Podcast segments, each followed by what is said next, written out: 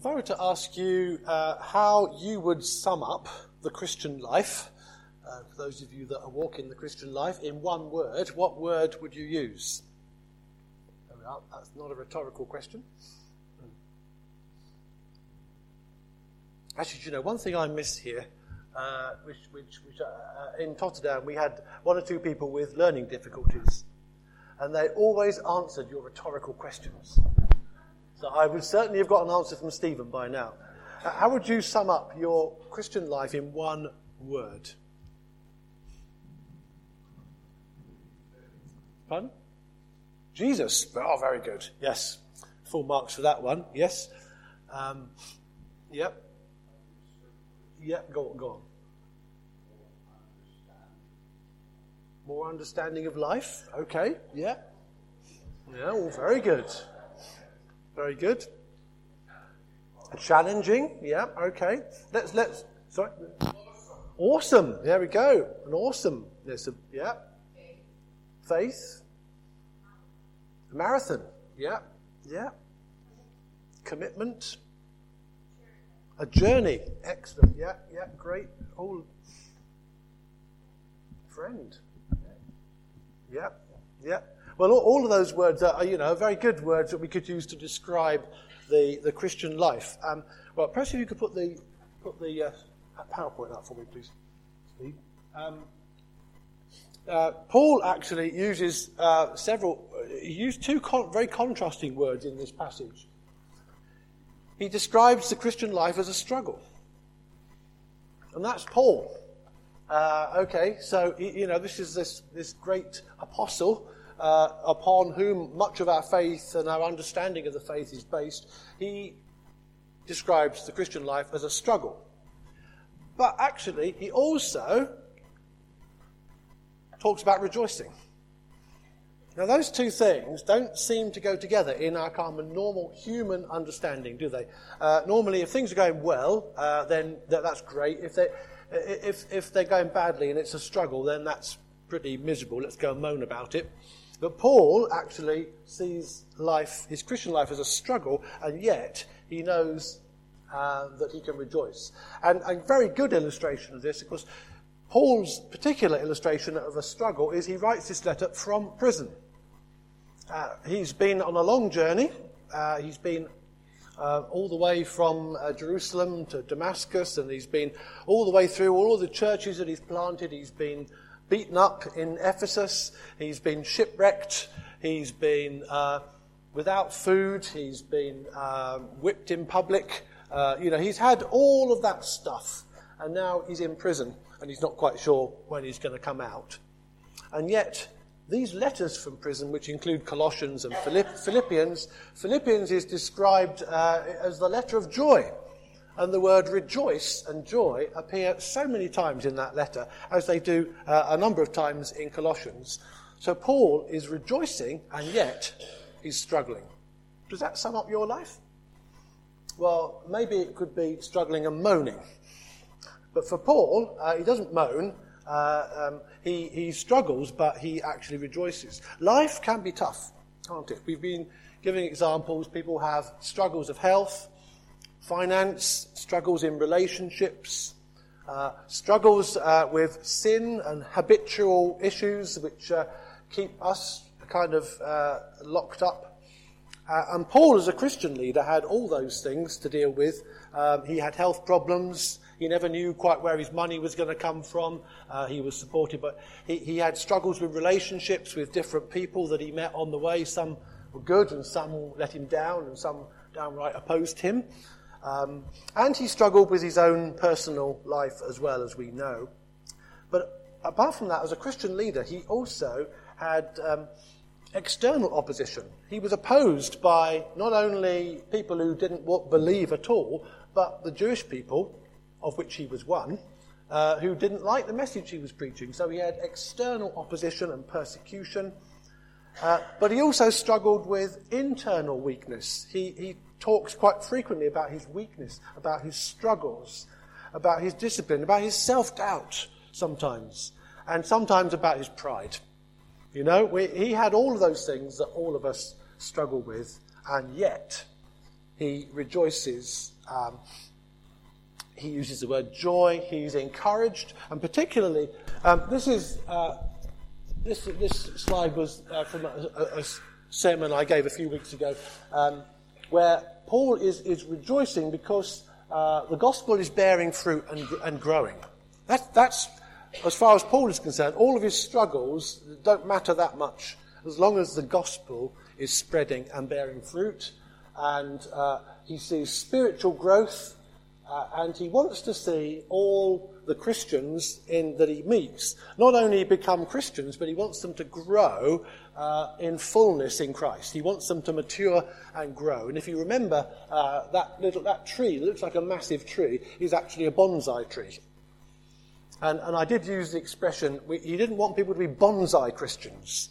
That is to say, people whose roots have been clipped and clipped so they haven't really grown into the full maturity that actually God wants us to be. And so he prays for all of those things spiritual wisdom and understanding, which is what Pete was referring to, pleasing God, um, bearing fruit, endurance and patience. All those things are part of Paul's prayer for the Colossians. And then uh, the passage that uh, Paul Pace looked at a couple of weeks ago, uh, he focuses us right on, Mike was spot on there, Jesus. He, he focuses exactly on Jesus Christ, a whole fantastic passage that tells us all about who Jesus is and what he's done.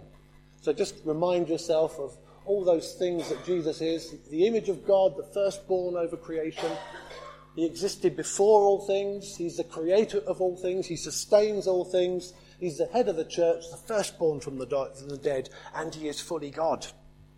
Wow. Um, what has he done? He's rescued us, he's redeemed us, he's forgiven us, he reconciles all things to himself, makes peace with God through his blood shed on the cross. So, all of that is why Paul is rejoicing. That's, that's the, the, the, cause of his rejoicing, not his struggles. And that's what Paul enables Paul actually to be able to uh, rejoice uh, in his struggles. So, first of all, let's have a think about uh, Paul's struggles today. Um, he, he manages to rejoice in his struggles. Now, what does he mean by that? If you've got your Bibles open at uh, Colossians chapter 1, they'd be helpful. Now I rejoice in what was suffered for you, he says. Read that carefully. I rejoice in what was suffered for you. So whose sufferings is he actually rejoicing in? Jesus's. He knows that Jesus suffered all that dreadful treatment at the hands of wicked human beings. And why did he do it? He did it because he loved us. And Paul didn't realize that at the time until his mind, uh, he had that conversion experience, and suddenly he realized that Jesus had done it all for him. Um, and uh, and there, from that moment on, he turned his life around and followed Jesus. Uh, and that was a, a fantastic uh, conversion. Um, and that's why he's rejoicing what Christ has suffered for us. But then he goes on to say, I fill up in my flesh what is still lacking in regards to Christ's sufferings. In other words, uh, he is suffering himself. As a follower of Jesus, he is also sharing in the sufferings of Jesus, um, which is something he calls us to do. And Jesus also says, You should take up your cross and follow me. So, uh, you know, following Jesus is not a picnic, it's a journey, and sometimes that journey is a hard struggle. Now, just how we interpret this is a little bit, you need to be a bit careful here because you could read it to say that uh, actually Jesus' sufferings weren't enough and that Paul is kind of adding to, to Christ's sufferings. He's not saying that because what Jesus achieved on the cross was a complete and utterly complete suffering, which was enough, such love, it was enough to pay for all the price for your sin and mine and all the people in the world. Jesus did not have to suffer any more. Was, his work was totally complete. Um, he was all sufficient. His earthly work is done. By the time he, he said that word, it is finished, on the cross, he had completed all that he came to do. So, what's Paul meaning then? he's talking about the body of Christ. Because Jesus calls us, the people that follow him, his body. And the body of Christ, the church, in other words, uh, have suffered pretty well ever since the resurrection and, and since Stephen stood up and gave that speech, uh, have continued to suffer for the name of Christ and uh, will continue to suffer until Christ comes again. And so, uh, it, but if, if, if we are his body, if part of your body is hurting, it affects everything, doesn't it? You know, if, you, if you've got a backache, you will know it affects everything. If you've got a headache, it affects everything. Even if you've just done something to your finger, uh, then it, it, the pain goes in and you feel it, don't you? So, as far as that is concerned, Christ is still, if you like, suffering with his church. And the sufferings of the church, uh, particularly in Paul's own experience, continue. And he says, I continue to fill up in my flesh what is still lacking. In other words, the church needs to suffer more before Jesus finally comes again and all suffering is ended. And Paul is very much uh, in that. Is that okay?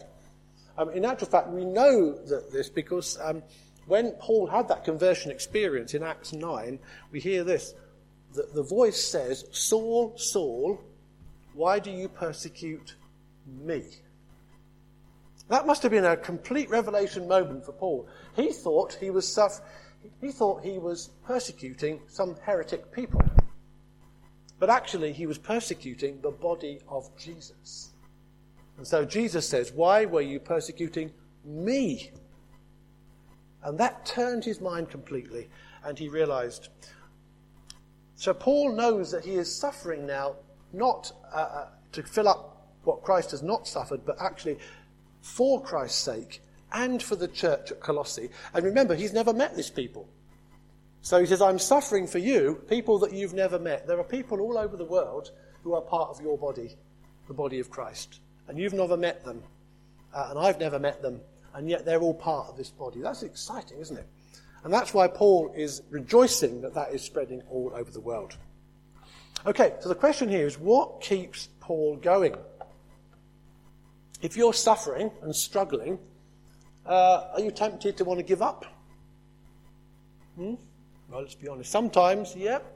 Um, someone uh, at a conference I was on this week, uh, one of the ministers uh, said that he talked to one minister, a very well-known minister, and said, uh, "Do you often uh, do you often want to give up?" And he said, "Yes, about once a fortnight."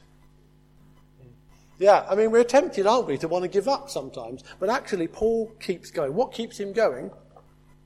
Well, the thing that keeps him going is he's been commissioned.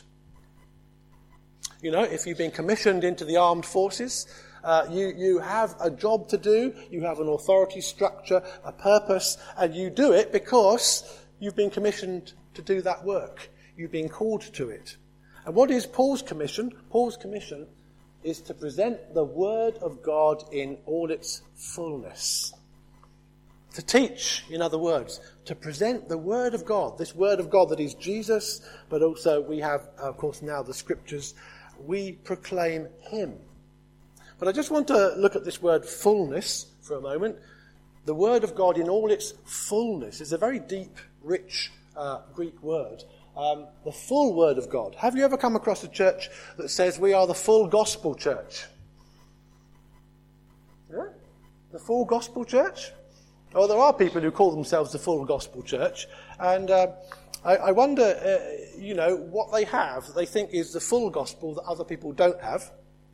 Um, but every church has got something that it projects. I mean, the, the Pentecostals will say, we emphasize the work of the Holy Spirit, so we're the full gospel. And uh, the evangelicals might say, we emphasize the Word of God, so we're the, uh, you know, and you know, other churches might, sort of Baptists say, we, we, we have water baptism. Whatever it is, we preach the full gospel. Actually, the full gospel is quite simply Him. And I don't mean Him with a Y. What hymns we sing, you know, do we sing full gospel hymns or do we sing those flippy, flippy, floppy choruses? Um, actually, no, we proclaim Him, Jesus Christ. That is the full gospel, to present Jesus in all his fullness, who he is and what he's done. That is the full gospel. And that's what Paul is uh, preaching. Okay, so let's, let's just take that on a bit further. We present him, and what does it mean by presenting him? He says, we, I'm to proclaim a mystery, Christ in you, the hope of glory. It's a very little phrase, isn't it? But it's, it's got so much in it. Christ in you. This is a mystery because, you know, for centuries, people have been trying to understand God, and he was a mystery, and he appeared in a cloud in the desert, and Moses, you know, and, uh, and, and, all of the, the, stories of the Old Testament, the, there's a bit of a mystery about God. And, and the incense and things that they burnt in the temple, this mystery about God. And now Paul says, I proclaim the mystery. The mystery has been revealed in Jesus Christ, in a person, not in a set of doctrines, not in uh, any precepts or magic formula, but in a person, in the Lord Jesus Christ. It's been revealed. And not only that, he says, that, that this is Christ in you. We don't, we're not just like a people who have a, a guru that we follow. And we, we read his teachings and we, we say, oh, yes, I'm going to follow this ritual because our guru tells me to do this. He says, Christ is in you. That is an incredible mystery, isn't it? How a human being who is God, who died and rose again, can live in us. I mean, you, can't really try to even imagine that, can you? But that is the truth of the gospel. Christ in you. And because Christ is in you, it talks about personal experience. We can personally experience Christ in us. This is the hope of glory. A lot of the stuff which um, we've been thinking about uh, on our conference this week, um, the, the, main lecturer was a lady called Anne Morrissey, who's a, a sociologist. Very academic kind of uh, stuff that she'd been doing, but the, the great thing was she came from Bootle. And, and although she's very academic, she talked like that. And, and uh, she brought it down to earth. And um, what she was talking about was the fact uh, how do we bring hope to a world that actually has this vision of a dystopian future? You know, most of the. Um, a lot of the films and dramas that are on the television are all about how the future is going to get worse and worse. And, and all over the world, there are boys and girls sitting in their bedrooms with these little things, beep, beep, beep, beep, beep. And on their screens are battles, and the world is, is collapsing around them, and they've got to save it. Yeah? That's what a lot, is that right? I mean, I don't know much about computer games, but is it not? You've actually got to shoot down the baddies and so the goodies will win. Is that right? Is that, in essence? So th- this whole idea that the future is really dystopian and actually we've somehow got to save it. Actually, Christ cuts right through that. Paul cuts right through that. The, the future without Christ is indeed bleak. But we haven't got to save the world. Christ has already done it. And therefore, we are part of his process, but it's actually Christ that has won. Uh, so the hope for the world, does it come from some technology? Does it come from a certain uh, American presidents, and not just the current one, have said, if we can, if we can colonize Mars, We'll have a hope because we'll be able to have a new planet. How, what rot! What, what, what fundamental lack of understanding of the human condition that if somehow we select a group of people who, who will send out to Mars, that everything will be wonderful on that. That's a kind of as bad as Adolf Hitler, who said, if I, if I cut out all the people that don't fit into my plan, then I'll have a perfect world. But doesn't he not remember that every human being is a sinner and therefore, if, even if you send a lot to Mars, they're going to start all over again, arguing and fighting. You know, does, do, do people not learn from history? I hated history, but I've learnt that much. What is the hope for the universe? The hope is Jesus Christ. And not just a, a theory, not just um, something which uh, is, you know, a good doctrine to kind of adhere to, but the hope of glory, which is Christ in you. Something in me which means that whatever my situation, however hopeless. So when I speak to my friend David uh, on Tuesday, he's, he's lost his dear wife, who's she was just a lovely person. She was uh, one of our deacons and she was wonderful. What is the hope? The hope is Christ in you. The hope is Christ in you, the hope of glory. And Paul knows that right in the beginning of the letter. He prays for them and he says, We pray for you because we've heard of your faith in Christ Jesus and the love you have all the saints, the faith and love that spring from the hope that is in you. And that hope is Jesus Christ. This is the mystery of the Trinity. Just think about this. The Father God sent Jesus down to earth himself to be a human being, God on earth. But we killed him. But then he raised, God raised him from the dead. And then he was exalted, and then he was ascended to heaven to go back to be with God the Father. And then he sent the Holy Spirit down to earth so that we can have Christ in us.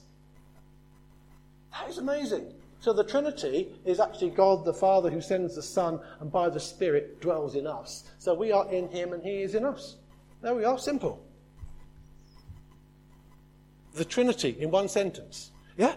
But, but that's, that is the essence of it. God, uh, Christ, God is, is in the heart of human beings because Christ is, is in us, and that is our hope of glory. Okay, so Paul's commission is to proclaim, to preach, to teach, to admonish, to serve Christ and the church. Now, one of the things I, doing, I love doing most in ministry is answering children's questions. So, the last two weeks have been brilliant, absolutely superb. Um, if anyone's got an answer to this one, what was God doing before he created the world? Actually, I found the answer in the scripture. He was loving Jesus. Right? Jesus said, You loved me before the creation of the world. Isn't that fantastic? So, anyway, uh, he was in relationship even before he created anything, but he wanted you to be in relationship with. So, when I was uh, doing this with, with a, a year um, six class in, in, in West Town Lane Academy in Bristol, um, they always interviewed me every year, which was great fun. And they asked these really difficult questions. One of these 11 year olds says, What is your goal? What is your goal? I wonder if I were to throw that question to you, what is your goal in life?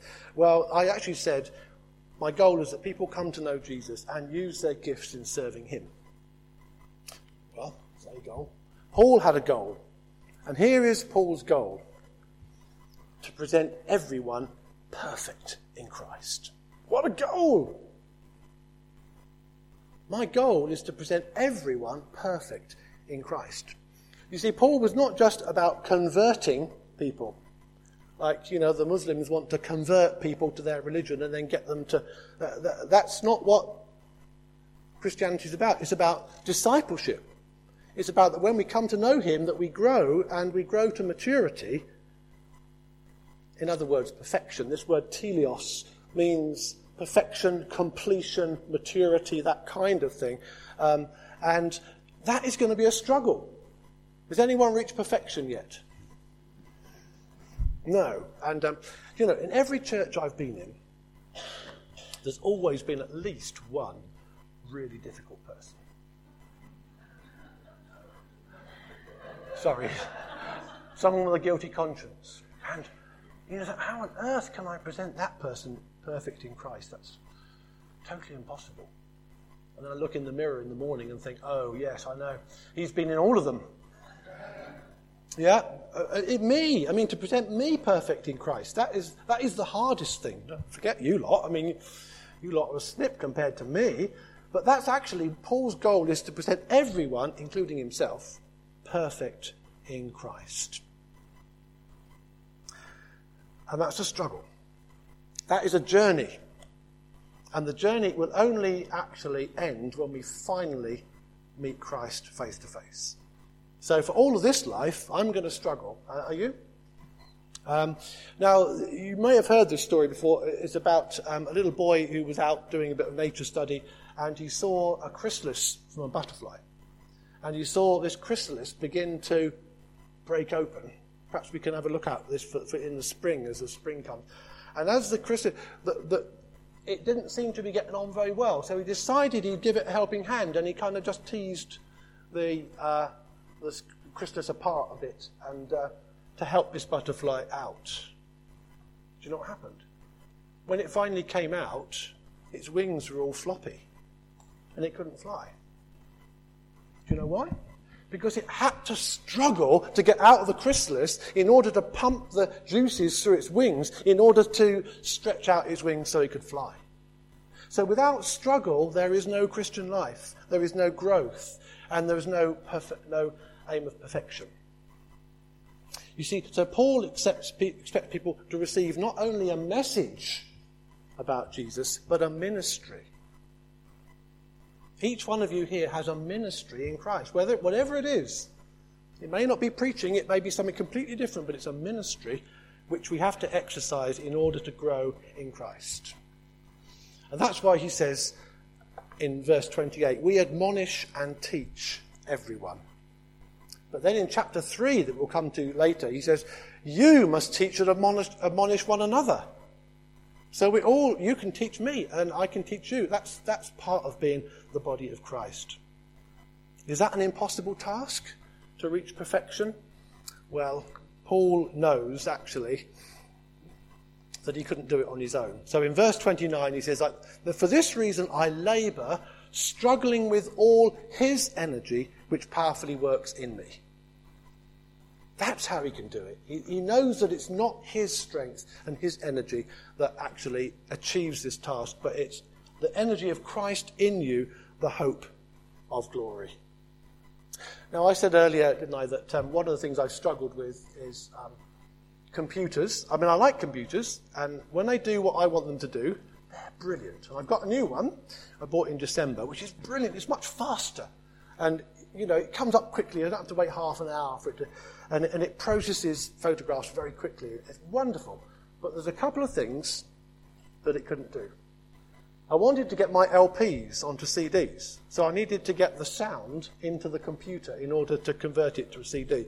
And my friend Steve over there helped me.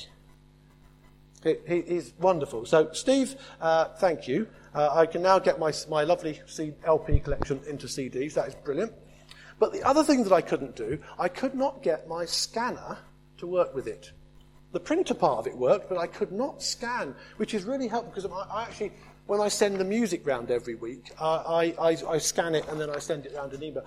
It's an important tool, and it would not work.